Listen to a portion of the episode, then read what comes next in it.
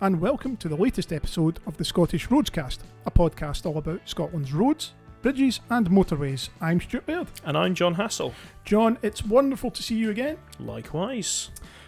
Hot on the heels of the Clyde Tunnel anniversary, Which has been a massively successful roadcast when we put that one out. it has indeed it's been phenomenally successful. Not surprising. Not surprising. I guess we did get a bit of coverage for the anniversary in the press Mhm. and in the media, and that was I'm sure people spotted us. And Absolutely Yeah. fantastic. Yeah. so thank you if you listened to that. Hope you enjoyed it.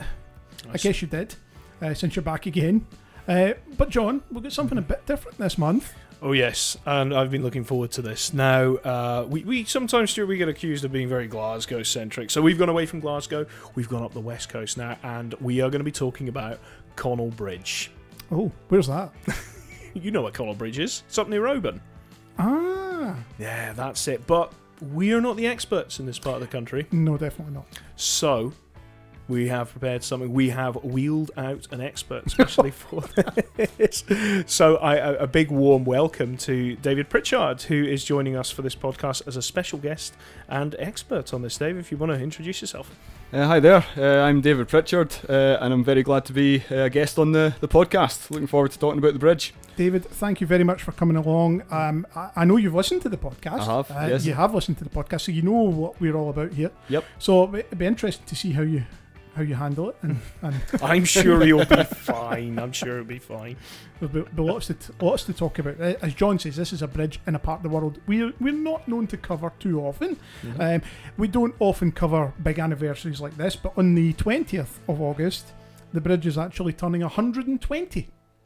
So it's a big Oh. anniversary, yes. Well, that's an interesting number, Uh-huh. and I'm sure we'll cover that number a wee bit, so that's a wee bit more probably detail. yeah. This will be the oldest bridge that we've ever covered in any Really? detail. It is. Yeah. Yeah, it That's is. interesting. Yeah. Yeah. We tend to be mostly on the post-war stuff, Of you know, course. the kind of 50, 60 years old stuff. So, so this is a new one for us, and there's a new web article to go along with this That's right. podcast. So if you visit the, the website regularly, or you want to read about about the bridge in detail, if you visit scottishroadsarchive.org forward slash Connel dash bridge, hmm you will get full access to our new anniversary article on there as well. But Dave's going to tell us lots of interesting things before that, so don't go anywhere anywhere just yet. I think it'll be quite an interesting prequel in some ways to some of the bridges you've probably covered, Mhm. in the fact that the technology you're starting to see emerge is kind of before a lot Yeah. of the technologies that you know occurred on later bridges. So there's Mhm. definitely a bit to talk about there. Good, good, good, good. Right, let's just get straight into it then. I think so. Yeah. So, David, tell us where it all began. Uh, so Connel Bridge um, was started by it was the Callander and Oban uh, Railway Company, I believe. Right. Um, and they had a line which went to Oban, uh, and as part of them trying to expand north, um, the bridge was built. Uh, Mhm. it's Okay. as simple as that. Uh, and it was designed around about the time when it was wh- what you call the railway period, the railway era sort of Mhm. expansion, and it was at the very much the latter end of that. Uh, towards the end, um, you know, you got the industrial revolution, things like that, and then it was sort of moving towards that. So, like the end of the Victorian sort of That- era. that's that right, sort of exactly so, that. hang on there, hang on. You, you're saying this bridge was designed uh, and built by a railway company? Yes, yes. Right, so, Right. so it's, it's a roads bridge. I was going to It say. is now, but it was not formerly. No, it was it was Ah. purely a railway bridge, um, and it was very much for the railway company's gain at the time. Okay. It was not built, um, what you'd say, in the public interest, um, from certainly the, the material that I've read. Anyway, Right. Okay. interesting. Okay, so Scottish Railcast for, uh, I was just about to say. No, I- that, that's interesting. You, you've made that point there. It wasn't built really within the public interest, but it was. Yes. Was this maybe like a private railway that was serving something like a, an industry or something like that? yeah, that? this is a time before the. We're, we're just going to go more and more into rail here, I think. But this is a time before your kind of big four, your sort of LNER and LMS and all of that. This was when you had Oh. lots of jostling, competing smaller companies, Okay. um, still very powerful. Um, and I think a lot of it was about land grabbing, as far as I can make out. You know, they're, they're basically trying to, to, to get that territory, unlock that territory to the north. And I think the intention was the line was to reach as far north as Fort William, but never got there. Um, and so uh, the, the line itself, I believe it never actually turned a profit, Oh, if, if I've read that correctly Mhm. as well. Um, but maybe because it was never fully completed to Mhm. the extent that they planned it to be. It's interesting to make it in the public interest and then it never turns a profit, kind of, and it Yeah. defeats the purpose of, purpose of something being kind of private and you know. Yeah, and- Yeah. And, so begins a sort of I don't want to say jostling, but obviously the public are right there. They see this bridge get built, um, and then they're, they're thinking, you know, that we're back at a time here where it's been a ferry crossing across the Loch Etive. It, it might be worth describing that the site as well of you Yeah. know just it's very I, I was just going to ask you there. See, obviously, that that if someone's going to build a bridge, there's obviously a need for a crossing there. So, so describe what we had prior to the to its Yeah. So what you have is this. Uh, it's actually it's, it's a really beautiful location, um, and it's what it could be called various things, but uh, uh, it's described as a tidal race, and it's essentially you've got this tidal loch. Um, And um, it creates what you call the Falls of Lora, which is the, the, the tidal water um, sort of funneling through this narrow part of uh, an estuary to basically get out to the sea. Um, and because of that, you get these very tidal and turbulent waters. Okay. Um, and at the time, there was it was ferries that ran across it. They carried people and horses. Um, and then along comes in, in time, obviously, the railway and the intention to cross um, the, this this stretch of, of water. That just shows how long ago it was. Oh, yes. you, if you just said people and horses, Yes. you know, because the people didn't really have cars, obviously, around about the time that this this bridge or or, or the motor car as we know it was very much in its It'd be- it'd be aristocracy kind of people that Yeah. have it. I think um, you know Mhm. that had the motor car, as you say. So it was um, yeah, it, you had obviously the railway serving Connel itself, I think, for a Mhm. while prior to then. But in terms of the locals, it must have been quite a remarkable sight to see. You know, assuming that they wouldn't have been as well travelled as, as as people can easily get to places now, it must have been quite an incredible sight to see Well- this this bridge emerge um, in the locality. I think. Absolutely, because we think about the time this was, it was the very early 20th century. Mm-hmm. Um, and, you know, th- that was well before motorways. And we think nothing now of going to Edinburgh and Glasgow or Mhm. going north in a Yeah. day. Oh, absolutely. We've discussed that many, many And times. here comes Yeah. the Connel Bridge. Mhm. Okay. So, so what's where does it kind of go from here then? So, that you've established, I think, the need for, for, for this railway, albeit not in the public's interest, and this bridge. So, so what kind of uh, what's next with the, Uh, the story? Yeah, so what you have is that the- locals they see obviously the trains going across. They're, they're putting up with this ferry, and um, there gets a point. They're like, well, well, you know, we've got to have something done, some sort of provision made, surely. Hmm. Um, and eventually, uh, I say eventually, certainly years go by where it, the, the railway company kind of has to be. You feel a reluctance when you read the material. You feel a reluctance, but they kind of come round to building this um, curious thing that I'd, I, I don't know if I'm pronouncing it correctly, but it's called a charabanc. Um, I think that's uh, I'm probably completely mispronounced that. I can't help you with that. I'm It's going to take your word. it's, it. it's this curious vehicle where um, if you picture a kind of ye olde type vehicle car like a bus, but it's on railway wheels, and this thing was basically trundling across the bridge on the railway, and it carried passengers. That sounds so- like a light rail type thing. you know, Yes, almost sort like a of. tram Yes, sort of. yeah, kind of, but it looks like a truck. I'd say it looks more like a kind of yeah. It doesn't look and like a and tram. there will be a photo of this on the article, on the web article, because I know that in, in amongst some of the photos that we- we've found that there is a photo of that vehicle, isn't there? yes, that's so right. we'll, we'll make sure there's one of those included in the article so people can Yeah. see what it what it looks S- like. So that was the first, you know, thing of the, the railway company starting to yield and be like, okay, we'll let we'll let pedestrians cross this bridge. But obviously, just like you mentioned yourself, the motor car was beginning to really emerge as, as dominant as the years ticked by towards the like the First World War, uh, and eventually th- there there was that that relenting, and there was this curious instant where um, somebody proposed to build a chain type chain link type bridge very near Connel to actually um, instead carry vehicles across the bridge, a sort of chain ferry type thing, and that was um, designed to I think scare the railway company into you know a sort of com- competition, and so there was. This is what we could do. yeah, this so- is what we could do, Yeah. and it, I think it was playing political games, um, uh, and and and the outcome of that was the railway company was like, all right, fine, and then what happens is that you had the railway track staying where it was, Mhm. and they built a road directly alongside the railway. And just to, to emphasise the fact this bridge is, is narrow. It was never really designed with the idea of you know the, you know Being- railway and a and a road in the same bridge deck. You know, Okay. so you've got a constraint of width, and so they had to sort of squeeze in this vehicle carriageway alongside the railway uh, and then operate it. And was it always designed only to have a single railway track as well. Yeah. This is one I don't know. Right. I, I've tried to find the answer to that. I like to think that they maybe made it wide enough for two railway Yeah. tracks. The idea of just building in that, that expansion, but the other mm-hmm.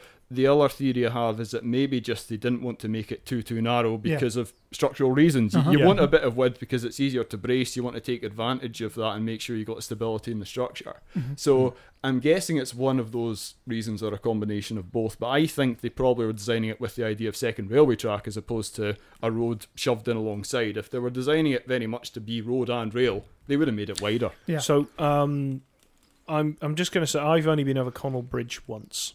All and right. I felt it was very small when I went over. I drove over Mm. it, uh, uh, which was back when I went to to Oban, which was a few months ago. And I just couldn't imagine the idea of actually having uh, a lane for cars and rail. So how did that how did that work? That would have been quite scary. Yeah. if train was coming. With difficulty. Uh, Right, so, okay. so what they had is there was a sort of a barrier, but I think you're talking something very primitive to what you do to create that segregation these days. Okay. Um, I think it was basically thick timber that was put down, and you had the railway on one side, very narrow carriageway. Let's not forget vehicles back then were obviously a bit probably smaller as well. there was no big SUVs. Yeah, they were all Eh, eh, small. eh, exactly. Mhm. Um, and then what they did is they operated it like the best way I could describe it is like a level crossing, like you know the old level crossing with the gates. And what you had is gates at one side of the bridge, gates at the other side of the bridge. Mhm. And when a train was passing, they wouldn't allow it to be concurrent with vehicle traffic. Ah, So oh, that's yeah, that Yeah, makes sense. yeah. So there's never going to be a problem then. exactly.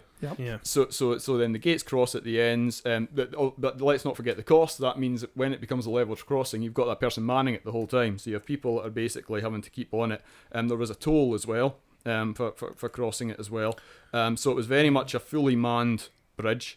Um, and with that, yeah, the gates would close, train safely co- crosses, and then the gates open, and then vehicles. But it was very much one way, you know. So you know, you'd, you know, you have a string of cars going one way, then a string the other, and that arrangement post the railway disappearing is, is continued to this day.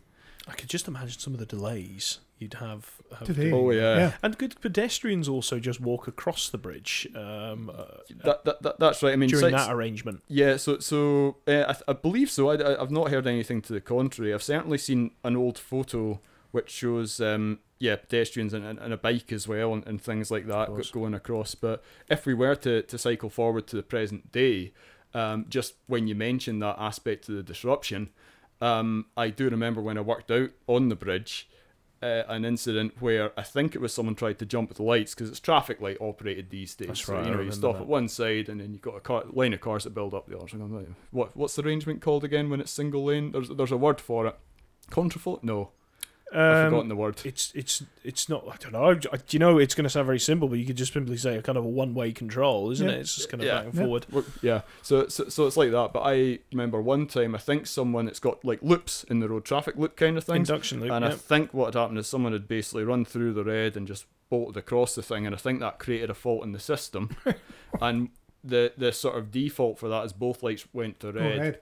Yes. And then what you saw is this tailback, and the, the the approach road, particularly coming from Connel, it sort of comes up and loops around, and you just saw this queue getting longer and longer and longer, and there was just nowhere to go. As it was double red. and and the, the, the diversion route again in Glasgow, I, I don't mention Glasgow motorway archive, but in Glasgow, um, obviously when we think about a delay and like a diversion, we're like oh, and then it's like oh, I had a half hour diversion. Like diversions in the Highlands are a whole different like that. When we say that Connel's a critical crossing point, y- mm-hmm. your diversion around there is about 100 miles or more. Wow. It's insane to, to, to actually get to the other side of the lock. And so when that bridge is, is out of action, you've got a serious diversion. Serious problem. Of course, Um, it would be back to Crianlarich, wouldn't it? And then up the Yes. 82 and up to Fort William, or, or to, up to Ballachulish anyway. And then This is a down bit like there. the rest and be thankful diversions that happen. I mean, it's Mhm. huge. Yeah, yeah, same idea. ground. Yep, Okay. yep. And it's it's difficult if, if you're very much central belt based. It's almost difficult to kind of comprehend the Mhm. amount of Because we have this wonderful luxury of all these choice of roads to Yep. use, you know, but up there, you know, few and far between. Mhm. exactly. Mhm. Yep. And it's a trunk road, and it's a trunk road bridge, Never so that means that, it's yep, so it's owned and maintained by Transport Scotland on behalf of the Mm. Scottish government. So it's not. Do you know, Stuart, like it is a criminal Council. we've not spoken about this bridge a bit more because it is Yeah. a, it is a trunk road, as you yeah, say. it is. so I know. We, we, we, We've well, been saving this. Yeah. We've been saving this. And a big So, anniversary is a, a, good point to, Yeah. to bring it up. So, Dave, you're obviously an expert when it comes to all things bridge related and structures wise. So tell us about this. This is obviously a difficult location to build a bridge. Yes. So tell us a wee bit about the actual the design of it, the considerations, and you know, I mean, the type of bridge it is. You know, just for the listener who who might not know the, the differences between different types of structures, give us an overview of the type of bridge it is, why it's so unusual, why it's so unique, and what the main sort of challenges were. Yep. Um, so I'd start by talking about I think the material used for the bridge. Um, it's very much a steel bridge. Um, a lot of the bridges you'll have heard about previously on the archive are probably steel concrete composite or Yeah. concrete or post tension concrete or Mhm. pre stressed concrete. This is before all of that, as Yep. you say, one of the oldest you've done, and, and it's basically for that reason because the, the, the reinforced concrete technology that hadn't happened yet Mhm. properly. Yeah. They were using applications of mass concrete at that time, but in terms of reinforced concrete, as we know, it didn't happen. And at that point, steel had emerged as dominant. Had Connel been constructed earlier in the railway period, um, it probably would have been maybe wrought iron and maybe cast iron used instead. But because it arrived late in the day, kind of late in the party, um, very much steel, um, which is a good thing because that's obviously It made it a lot more durable Yeah. um, as a structure. The the form they went for um, was a, a cantilever um, bridge, uh, and what you have is cantilever and suspended span in the middle, uh, and it's it's very familiar uh, form of truss that you see is obviously the, the Forth Railway Bridge. It's it's very similar to that in terms of The of most structural famous form. cantilever bridge. World anywhere. Heritage Exactly. Yeah. Exactly. And I, I draw attention to the, the fact that there's um there's some big similarities between the two, undoubtedly, but there's also differences. Um, Okay. notably different designers. Um, so with the Forth Railway Bridge, it was uh, Fowler and Baker. Um, with uh, Connel, you've got John Wolfe Barry, um, and you've also got Henry Mark Brunel, as in Oh. Isambard's boy. Well known Uh, name there, yes. Yes, Uh-huh. uh, Mhm. uh, son of Isambard Kingdom Brunel and grandson of Mark Brunel. Mhm. And he was in partnership with John Wolfe Barry, and uh, yeah, they were basically the, the designers for the bridge. So at that time, um, for that kind of span range, it really had to be a steel truss. That was the kind of dominant form. Um, there's always a reluctance to do railway suspension bridges, and of course, suspension bridges were kicking about with, with that span range, Menai Straits, things Mhm. things like that. Very much in vogue. Yeah. Yeah, yeah. Mm-hmm. uh, uh, very much. But um, but no, the, the trusses w- was the way to go. Um, and uh, the way they did, the reason why they do steel trusses at that time is they've got a lot of advantages. One, uh, the, the material's very strong, but two, they're, they're very determinate structures. Um, when I say determinate, what I mean is that you can analyze them by hand quite readily. Um, because when you build a truss, and Yeah. please interrupt me if I go too much no, down no, or we love this. yeah. And so So- do the listeners. So when, when when you build a truss, the idea is that you're kind of discretizing it into different elements of either tension or compression, uh, and then that is the advantage that you can sort of you can actually calculate what the forces are in each of the members and sort of piece it together like almost a Meccano set. Um, in It's of a, a bit meant to work. like a, a physical example of your load path and diagrams that you kind of, you know, when we study these kind of things, you're saying that you, you can look at it and see exactly where the forces are going. Exactly, and, and Right. the key word is exactly. When you move Right. into your, uh, uh, your your sort of later bridges that are reinforced concrete, Mm. you kind of know where the forces are going, but it's it's not as certain. Trusses, it's very much you, you create these sort of discontinuities or pins, um, so you have you really know what how much force is in each and every member and can trace it and can analyze it very easily. Um, so that was a big advantage. Um, and you can tend, if you look at these structures carefully, you can generally see if they're designed for tension or compression just by looking at the member itself. Like in the Forth Railway Bridge, when you see a tube, Mhm. probably built for compression to carry compression force, so pushing in the Right. way. Mhm. Whereas if it's more like a lattice um, and sort of angles and getting that's more for tension to be pulled apart. The Yeah. reason being is that tension members, um, they when I say strongly, that's not the right word, but tension members, when when you pull them apart, they get straightened, they they get Hmm. straighter, and therefore they, they kind of they, they behave how you want them to. With compression, when you push something, the the sort of Achilles heel of a compression member in steel is the fact it buckles. It wants to Mm-hmm. Mhm. buckle away. No different to if you've got a ruler um, and you and you push in on it and it just it bends out the way. Yep. That's that's buckling.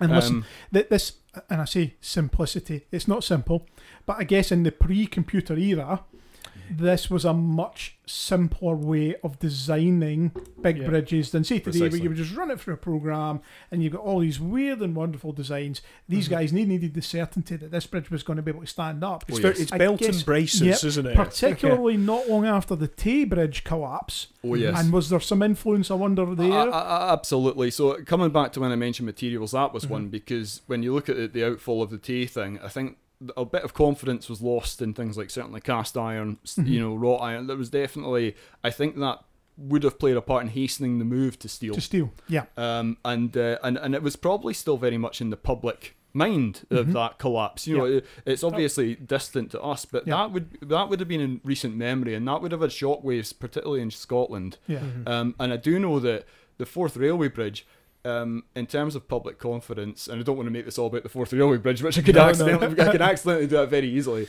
but they actually made that look stronger than it needed to be.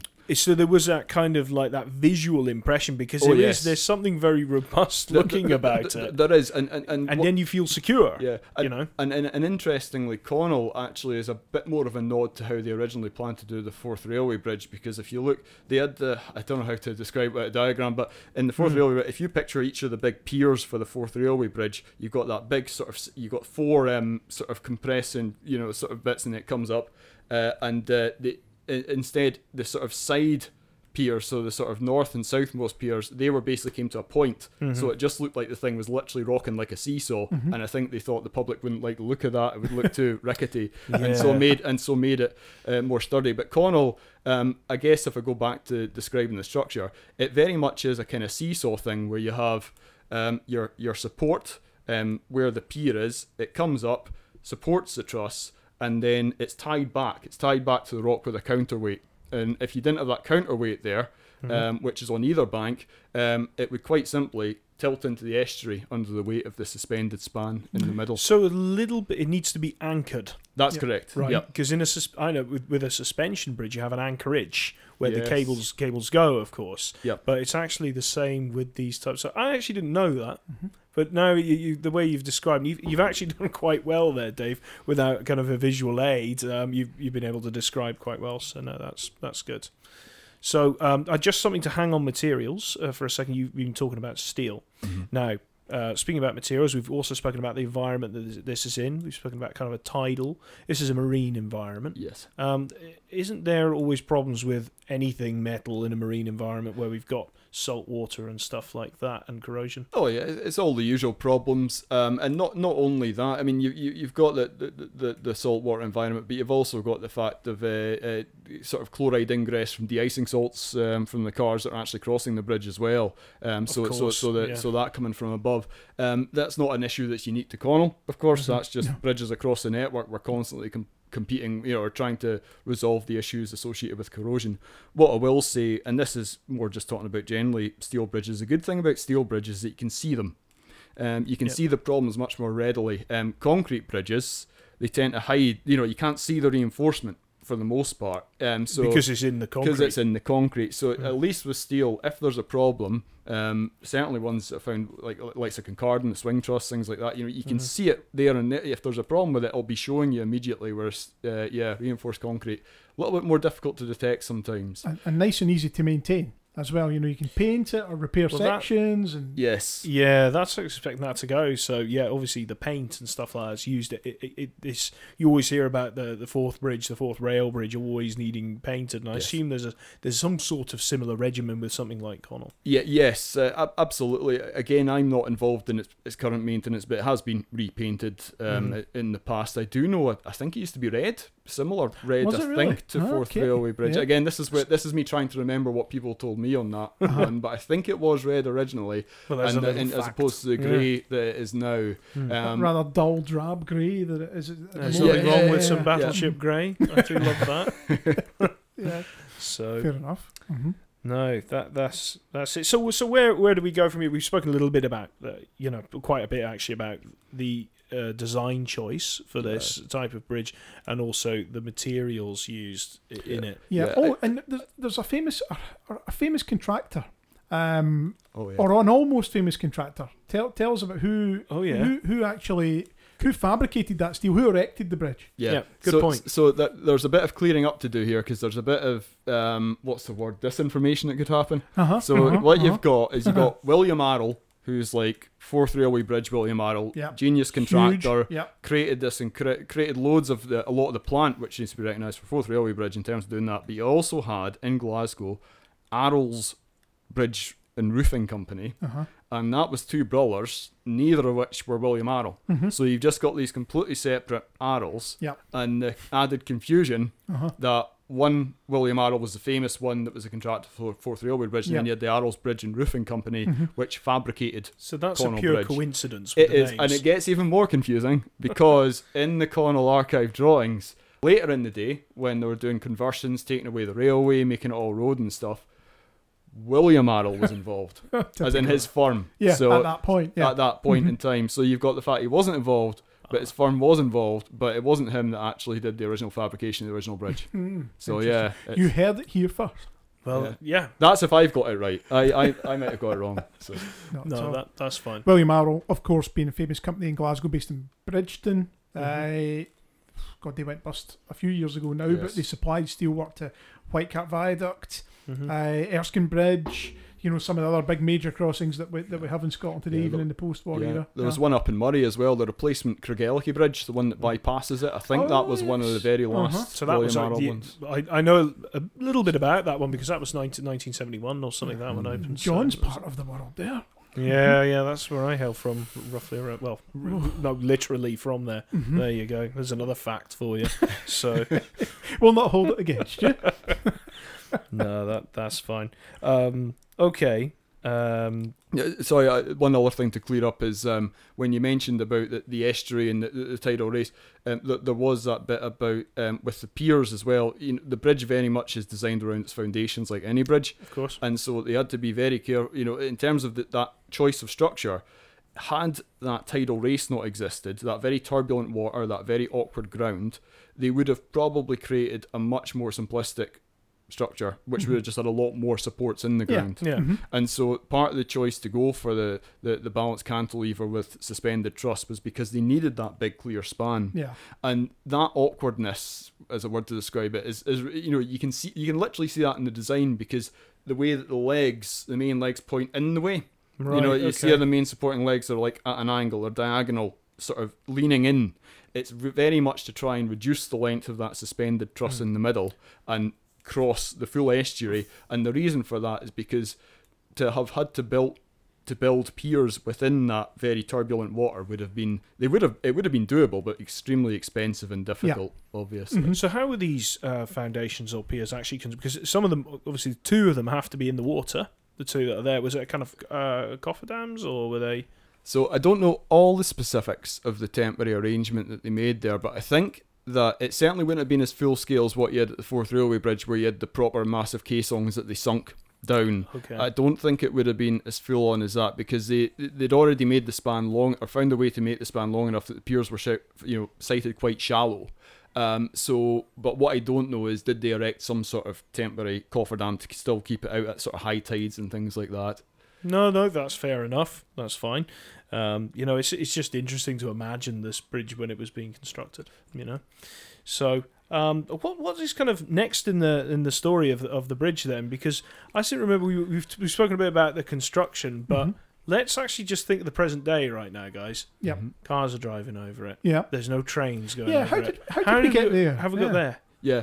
Um, so it was around about the Beeching era, you know. So so so so at that point, so what you had is around about just I think it was a matter of weeks before the turn of the First World War, before that kicked off, that it was open for the, the road and rail configuration, the level crossing type arrangement that we discussed. Mhm. So Okay. you then had that basically carrying through to the 1960s. Okay. And from what I can see, a, a number of changes happened to the bridge even during that time in terms of the decking. Because Mhm. it used to just be the flat plate steel decking, and then at some point, what's happened is that it's all become raised onto you know sort of retrofitted steel concrete composite decking. So there have been structural changes. It's not just been left completely in that time between the First World War and the 60s. There have been changes that have happened during Mhm. the, the 30s and 40s. Yeah. But in the 60s, that's when I think I said before. I believe the line never really made any money.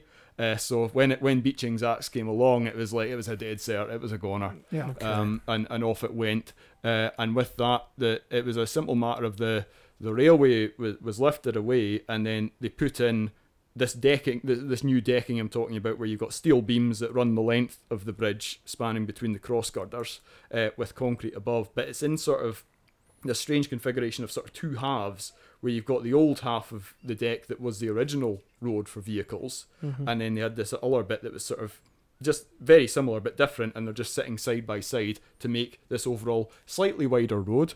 okay. But it's still not enough for two vehicles to pass each other. No. It's still it's still was only enough comfortable now, more comfortable because before they were you know squeezing by this railway, it must be very tight to drive along. Hmm. Now it's more what you call a comfortable single lane to drive with, along with a footway. and a footway to one side, and I guess I'd call it more of a hard standing the other, not wide enough. Wouldn't wouldn't pass a standard for being a Mhm. footway, I don't think, on the other. So you can stand technically on both sides. Right. Okay. Yeah. So it's uh, interesting that someone then had the had the idea to retain the road. I guess it was all it was never in doubt that the road aspect was going to be retained because I suppose by mm. even by the sixties the A eight to eight as we now know This, of this was the era of that, the motor car that that, road came was in, going to be Yeah. there, so that we're going to maintain that crossing in Yes. in some way. So so that and they had a bridge there already. Yeah. You know. Is this is this unique in Scotland? I wonder where we've had a rail bridge that has been converted to road use. Oh, now Are you aware you're of asking. others? I don't know. I now can't think you're of asking. any others.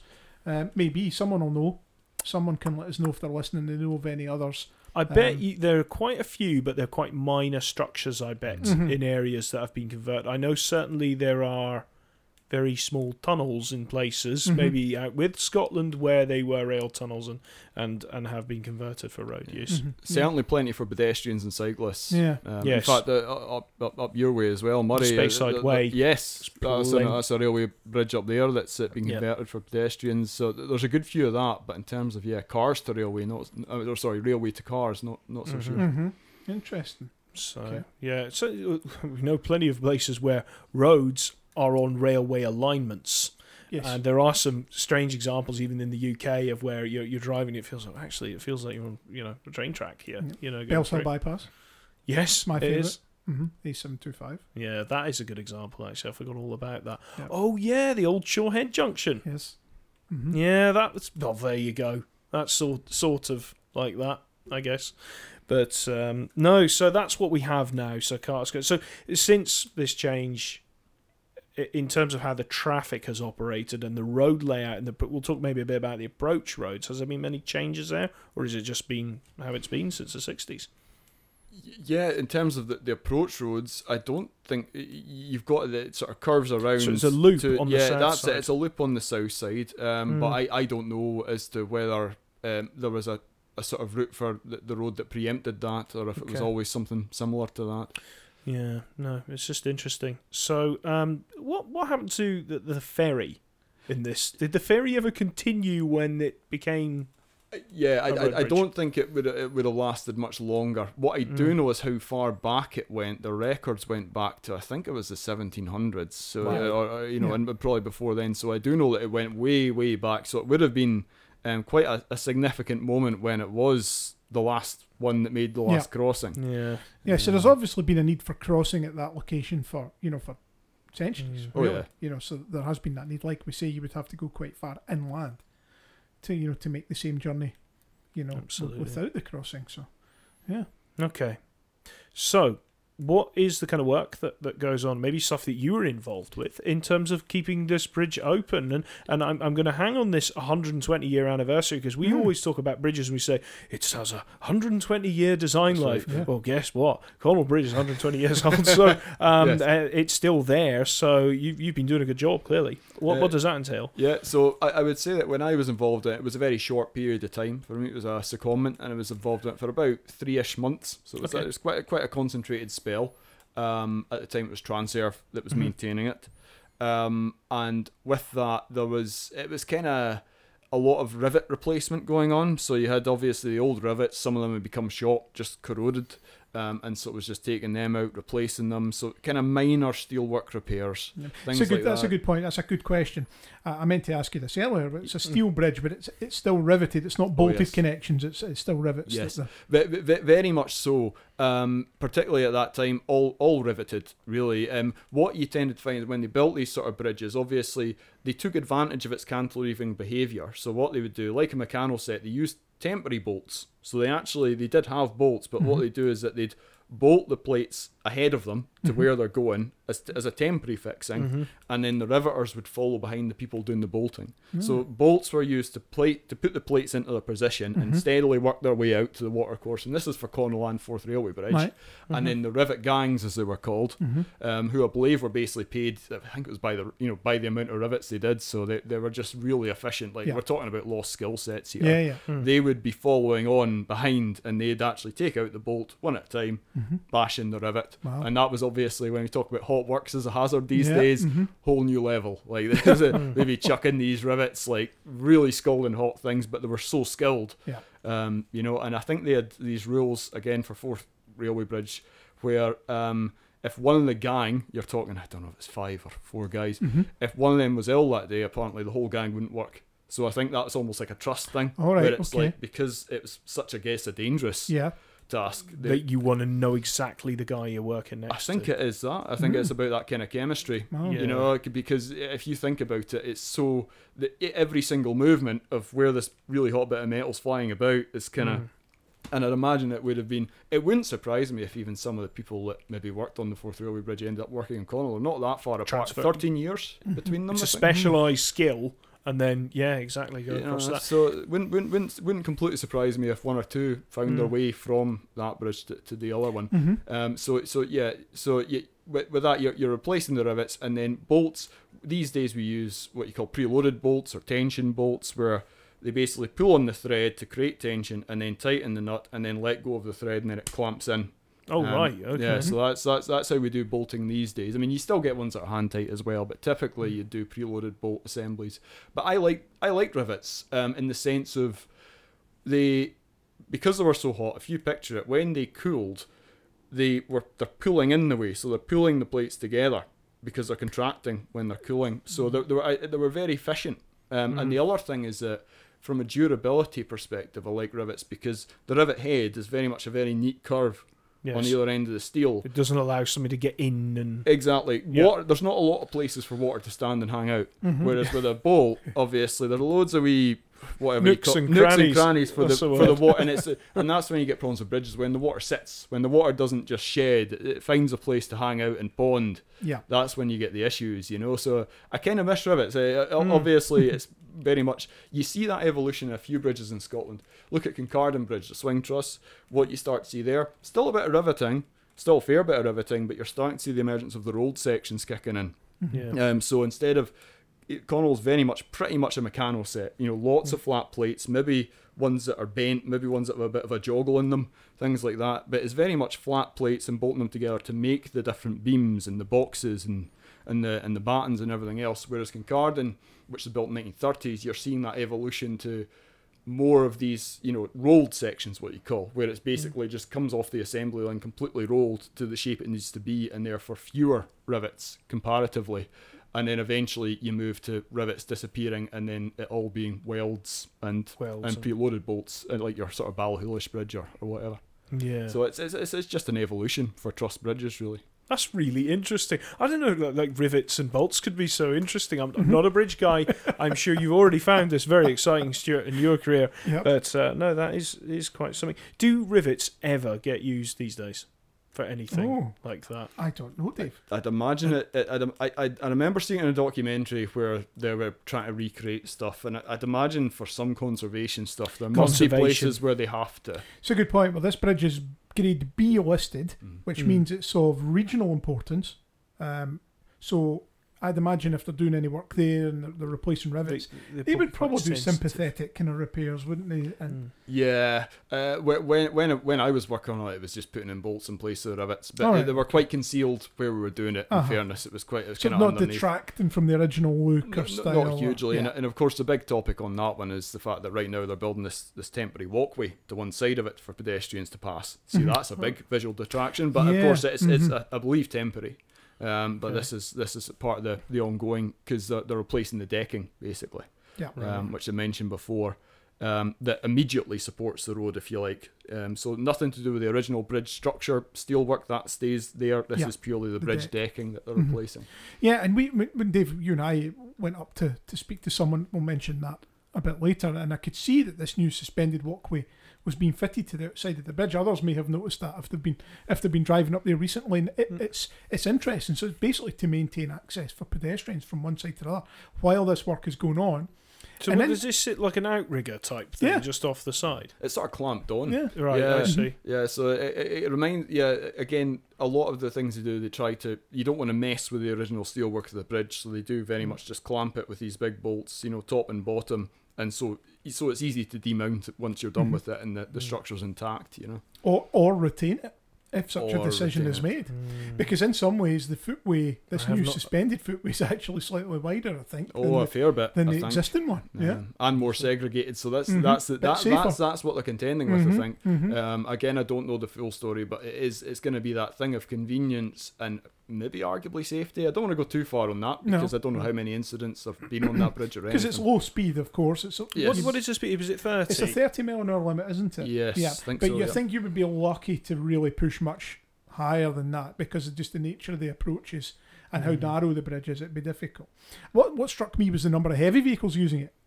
Yes. You know, Yeah. when when I visited, there were there were quite a few. I'm heavy pretty sure logs, there's restrictions on you know, width. transporters and that sort of thing. I was going to say, is there any weight restrictions on the bridge, Dave? I don't believe so. Right. Um, what I do know is that when you mention about the, the vehicles, the HGVs, um, you do it at the entrance, at the start of the bridge. There's a sort of bit of steel that goes, that's a sort of kind of gateway feature that's kind of curved, and that would get hit all the time by the high-sided vehicles. So it's more about the height of the vehicles. Height issues rather than weight issues. That's right. Yeah. Certainly no weight issues for what we know as normal traffic. You know, up to Yeah. 44 tons, uh, can all use it freely. But as Dave says, a bit of a height issue. You hear about That's a occasional good strike. testament yeah. to the structure being built in 19, uh, you know, uh, Mhm. 1903, and, and really there aren't the, the, the weight Yeah, restrictions. it probably helped. It was originally a railway bridge, of Yeah. course, because Yeah. they're they're heftier. You know, they're, they're Mm. much uh, much heftier That's members true. for much heavier loads. Mhm. So you know your starting point is a very good one. Um, Mhm. You know, I, I wouldn't I wouldn't be surprised. I don't know, but I wouldn't be surprised if the main truss would pass with flying colours. To be honest, Mm. um, if it's still in good How enough condition. reassuring to hear that. So, no, that, that's So good. going, going back to John's original question, then 120 year design life, which this one wouldn't have had probably because that's a fairly recent thing that we designed Mm. for 120 years. The bridges at that age. Will it last forever? I, well, what I would say is that there's a lot to be said for truss bridges and considering them in fu- as future structures for Scotland because these days they almost always lose out to reinforced concrete Mhm. and we always say oh post tensioning this and pre tensioning that and oh it's all sustainable but I'm of the opinion that there's some that coming back to what I was saying earlier about their simplicity um, and that something that's simple is in a lot of ways easier to maintain Mhm. because you know where the forces are you very easily see the problems whereas a lot of the, the, the bridges that you've discussed around Glasgow and that coming back to the fact that problems can be hidden or could just the fact they're very very complicated in terms of to analyze Yeah. you know when you actually revert back to that simplicity that does come with maintenance advantages Mhm. it's easier to, to detect issues and therefore easier to manage and therefore maybe more cost effective so Mm. we're, we're, we've been in a place for many years where reinforced concrete is kind of kind of wins the battle of you know which is cheaper or more efficient as the con- as the construction but I Absolutely. I think Yeah. there's definitely there's a lot to be said by as you're saying these bridges that have endured for 120 years. Kincardine's getting there. The Mhm. swing span for that is do it, it's doing very well. Um, there's a lot to be said for thinking. Well, actually, you know what? Uh, there's trusses have quite a lot going for them. Yeah. You know, there is Yeah. the painting. There is the aspect of painting them, of course. That's probably one of the main drawbacks. Uh, But then at the same time, paint systems are getting better. Hmm. Um, and then there's things like Corten steel as well, things like that. Well, this kind of moves. on- There, there is a, perhaps a disadvantage that's related to a question I have for you. Is that there might be quite very difficult bridges to modify, to, is in to make wider, or, or do Mhm. anything. So a question I suppose I have it uh, about this: Could it realistically, could that bridge ever be widened to allow, or wide enough to allow two two lanes of traffic? I've thought about it a lot, and uh, I think the answer's a. And, and I think if you managed it, what you'd have to do is come out either side of the truss. You can't you can't really move the truss chords, the truss members, without going to an extraordinary expense. So I think you'd end up having to come outwards and sort of cantilever outwards, a bit like that temporary walkway, but to Yeah. a more extreme. The bridge would maybe be able to take the load, but then it comes back to the conservation aspect of you know Mhm. you know do you really want to modify the bridge that much, or is it easier to just create a by a, a separate A bridge, separate bridge. Yeah. brand new shiny bridge, which would take one or two lanes, and you still use Connel going one way and the other bridge for the other, or, or something like that. What what about instead of going out horizontally? What about vertically, like a double deck? Uh, oh, I think that would be difficult. Um, no, I, I think be, because at the at the extreme ends of the bridge, it, it, it sort of triangulates down to the road Right. level. Um, so I think you'd be working more against the structure than with it. Right. Um, okay. Because don't forget that it's not just vertical stability; you need you need the lateral stability as well, and a lot of the lateral stuff is going on over your overhead, basically Mm. ab- above the, the vehicles. No, I thought it was something to ask for anybody that might use this structure uh, or has been on it. You know, could it could anything happen to it to increase its capacity? I suppose. So I've I've got another question. Mm-hmm. Um, you know, I know Erskine carries a massive water main through it, and some other bridges carry like telecoms and stuff like that. Does does Connel Bridge have any kind of Yeah. Anything that goes through it? Might be electricity or telecoms or I do remember when I was working on it, they were installing a main, and I'm trying to remember now what it was, but it was definitely it was a duct. It was like a hundred mil duct, so Okay. it's probably either low voltage electricity Yep. or some sort of communication type thing. See, this is the other thing that bridges do that nobody Mhm. knows. oh Yeah. yes, Yep. It's it's quite good, uh, to be honest with you. Um, any other bridges? Exa- uh, we've spoken about Forth, right? Yeah. Uh, uh, Forth Rail Bridge. Is there anything that looks exactly like Connel anywhere else in Scotland or even in the UK that you know of? No, and, and actually that you, you come into an interesting point there as well. That the, the overall structural form of the bridge, um, in terms of the truss type, is called a, a type called a Baltimore truss, which is an Oh. American type of truss. Of course, Baltimore, Ah, yeah. Maryland. Yeah. Yeah, uh, and so I, I think it's just coincidence. I think the designers it just sort of evolved that way as to why they needed to introduce what you call these um, subverticals and raking struts, which create it from uh, to me a little bit different from more conventional Pratt truss. Um, but yeah, uh, I don't know if that answers the. no, it, it, it does, and it's interesting. You've you've you've actually named what type of structure it is as well. Yeah. So. But uh, oh, sorry. No, just something we haven't mentioned. I was just thinking it's got the really nice approach viaduct, Oh as yes, well, with it's the got nice masonry arches. arches. and it's got a nice.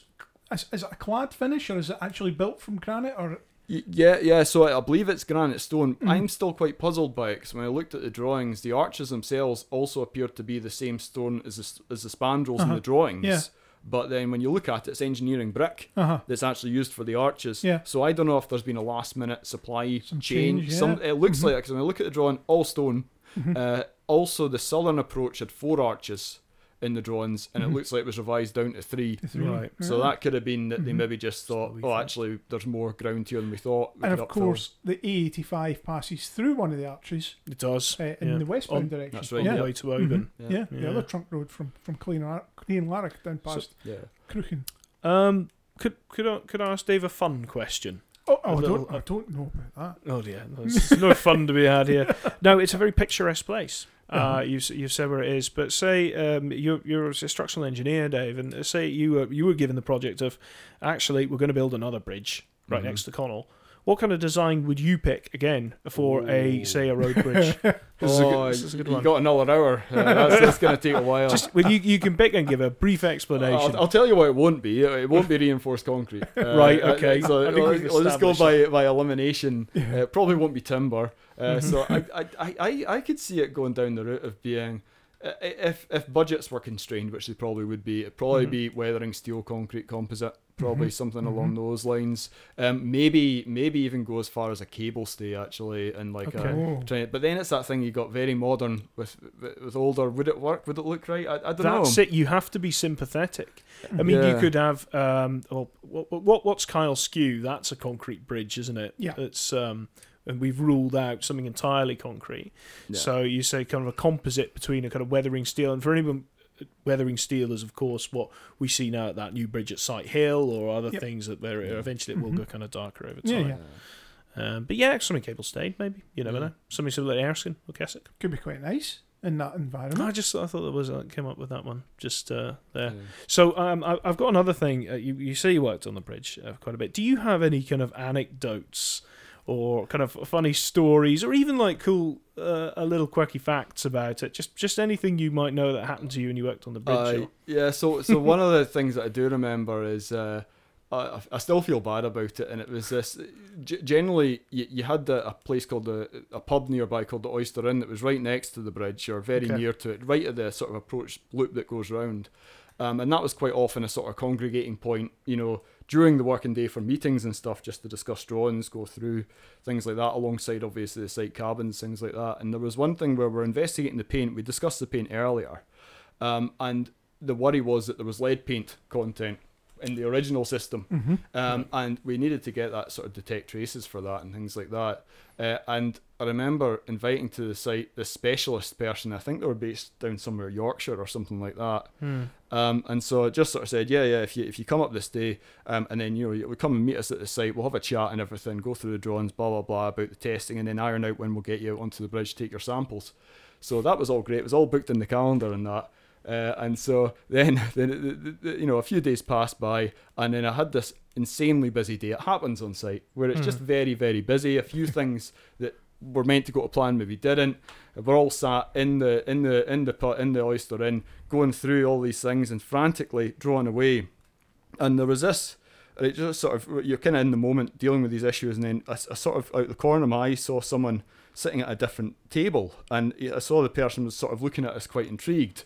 And it was like, all right, I wonder what his deal is. That, that's fine, Mm. you know. Carried on, solved it all, and then it was at the end of the day. Um, I saw this voicemail message, uh, and it turned out that this person had completely forgotten that I'm coming up, and this guy had driven all the way from Yorkshire to Oban.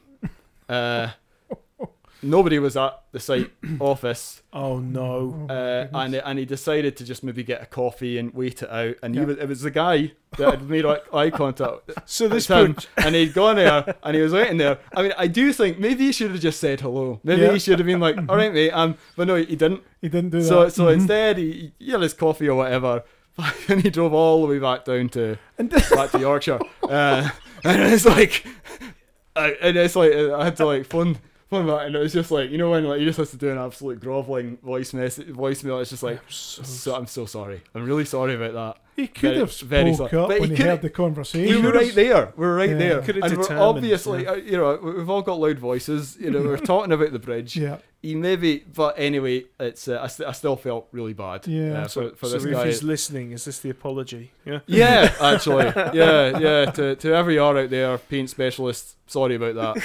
Um, well, you mentioned the Oyster Inn, yes, and a few Mhm. weeks ago, you and I went to meet with a chap called Mike Rayworth.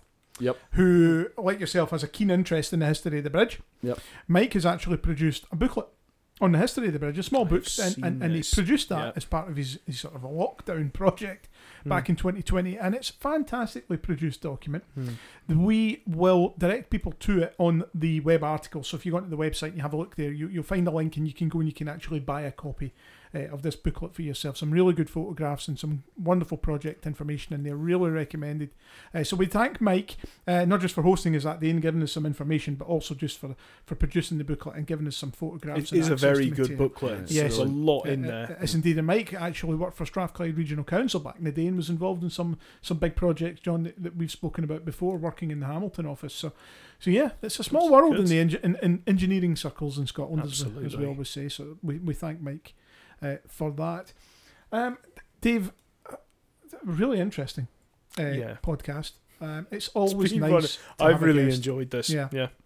good to have a guest along who knows who knows their stuff and Mhm. is very clearly enthusiastic about it. So Yeah. thank you, thank you for that. Rather than just John and I droning on. I know for it, it gives a bit of variety, something something a bit different, and you know you never know. We hope maybe to have you back one day to Yeah. talk about things. most definitely. yeah, no, ve- ve- very much enjoyed it. So you could be our bridge guy. Yeah, Yeah. yep. There you go. there you go. That's the Stuart, label. You're That's the happily label. retired from That's that. it. I'm out of it. Wonderful. Suits me fine. I Yeah, Dave, thanks. Honestly, Yeah, thank you. much appreciate you coming along. And- And John, that point, we probably should say thanks to our sponsors. Absolutely. Uh, we do mention them regularly. So the guys at Eastford Excavations for the for the, their ongoing support, and HBS Scotland as well for all the, the yeah, thank you to Nigel and the team there they, for everything they everything give us as well. So thank you us. very much for that. Much appreciated. I think that just about wraps us up, John. Unless you've got anything else you want to bring up. Not really. You're you're my podcasting organizer. What else are we talking about for the rest of this year? Well, I've got a few things coming up. Um, obviously, working with Duncan, we're hopefully going to be talking a little bit about the A- A82 Uh-huh, if yeah, we get round uh-huh. to it. Mhm. Um, possibly also about road surface condition and pavements Yeah. and things like that. Maybe Mhm. have another special guest Yeah. lined up. But you know what? I uh, I like to keep things a mystery. Uh-huh. But uh, that that's all I'm giving the audience for just now. Yeah, we might get some motorway stuff in there as well. It's been a wee while since we had a, a motorway podcast. I'm starting to feel a bit Mm. left out. no, we're, we're going to bring some variety, but there are going to be some some good things in the pipe. We, oh, another one was, um, and this is the last you're getting out of me, right? But it's the A90 and the AWPR. Oh yes, We want to talk about because we've not spoken about that before. right. Okay. And you know the AWPR, it's kind of motorway, So that's the Aberdeen bypass. Aberdeen Western Peripheral Route. Yeah. Yeah, Yeah. the bypass road. well, I'm there. sure that'll be an interesting one as well. So um, I know Duncan's working hard to, to research and, and make these really good. But uh, you know, it's also a point. If anybody's got any suggestions for things they, they like, I'm trying to put together a program for next year now. Mhm. Uh, so if people think you haven't spoken about this, or I've got loads of material on this, and I wouldn't mind, even if you, even if you'd like to contribute in some way, get in touch. And you know, there is another anniversary in August that's always worth mentioning. On the 17th of August, uh, we'll be celebrating 30 years of the St James flyovers down at Glasgow Airport. Oh yes, of the, course. The, the famous design and build Scott Wilson Balfour Beatty project. well, there you go. the That's a motorway one. Yep. So we'll have a wee bit of coverage of that, no doubt, in the social media. And we used to have a web page on the on the St James flyovers. we had remember? one specifically for St James. So that's making a comeback. We've got thousands of photos charting the construction of that project. So we'll get that online as well so people can enjoy it. And there's me thinking you were going to announce the anniversary of our 10 year anniversary of our friendship. Oh, wow, that's this month as well, isn't it? there you Is that how long I've been suffering this? Imagine he's forgotten that. I, you know, you would do, you would do less time for, for certain crimes. No, no that's fine. Oh well, look, it, it has been really enjoyable to do this, and of course we're going to have information about Connel up on social media Yes. as well. So don't forget to check out Twitter, Facebook, Instagram, all the usual places Oh, to get your your and fix. threads. Oh, thank goodness! I thought you were going to say TikTok there. No. All no, right, no, and, and Threads. Yeah, Threads is the new new thing from Facebook that's like Twitter but not Twitter. But better. Do you reckon? Not dirtied by Mr. Musk and all his good. yes. As someone who has been using Twitter for a long time, and Yes. it was always so easy to use, it's now quite a chore. That's all I'll say. Yes, I concur. Yeah. Yeah. Okay. Fair enough. And of course, all the podcast episodes can be found in the usual places Podbean, Spotify, Apple Podcasts, YouTube. Yeah. Wherever you find podcasts, you'll find us on there. Leave us a review, it's a good way to spread the word. Thank you to the couple of people who left reviews after the Clyde Tunnel anniversary. Mhm. Very good of you. The podcast continues to do phenomenally well. More and more listeners every month, so we must be doing the right thing. Exactly. If you guys keep listening to it, we'll keep doing it. Yes, indeed. And we will see you very soon for our next episode. So, Dave, thank you again. Thank you. thank you, John. Thank you. We'll see you soon. See you later.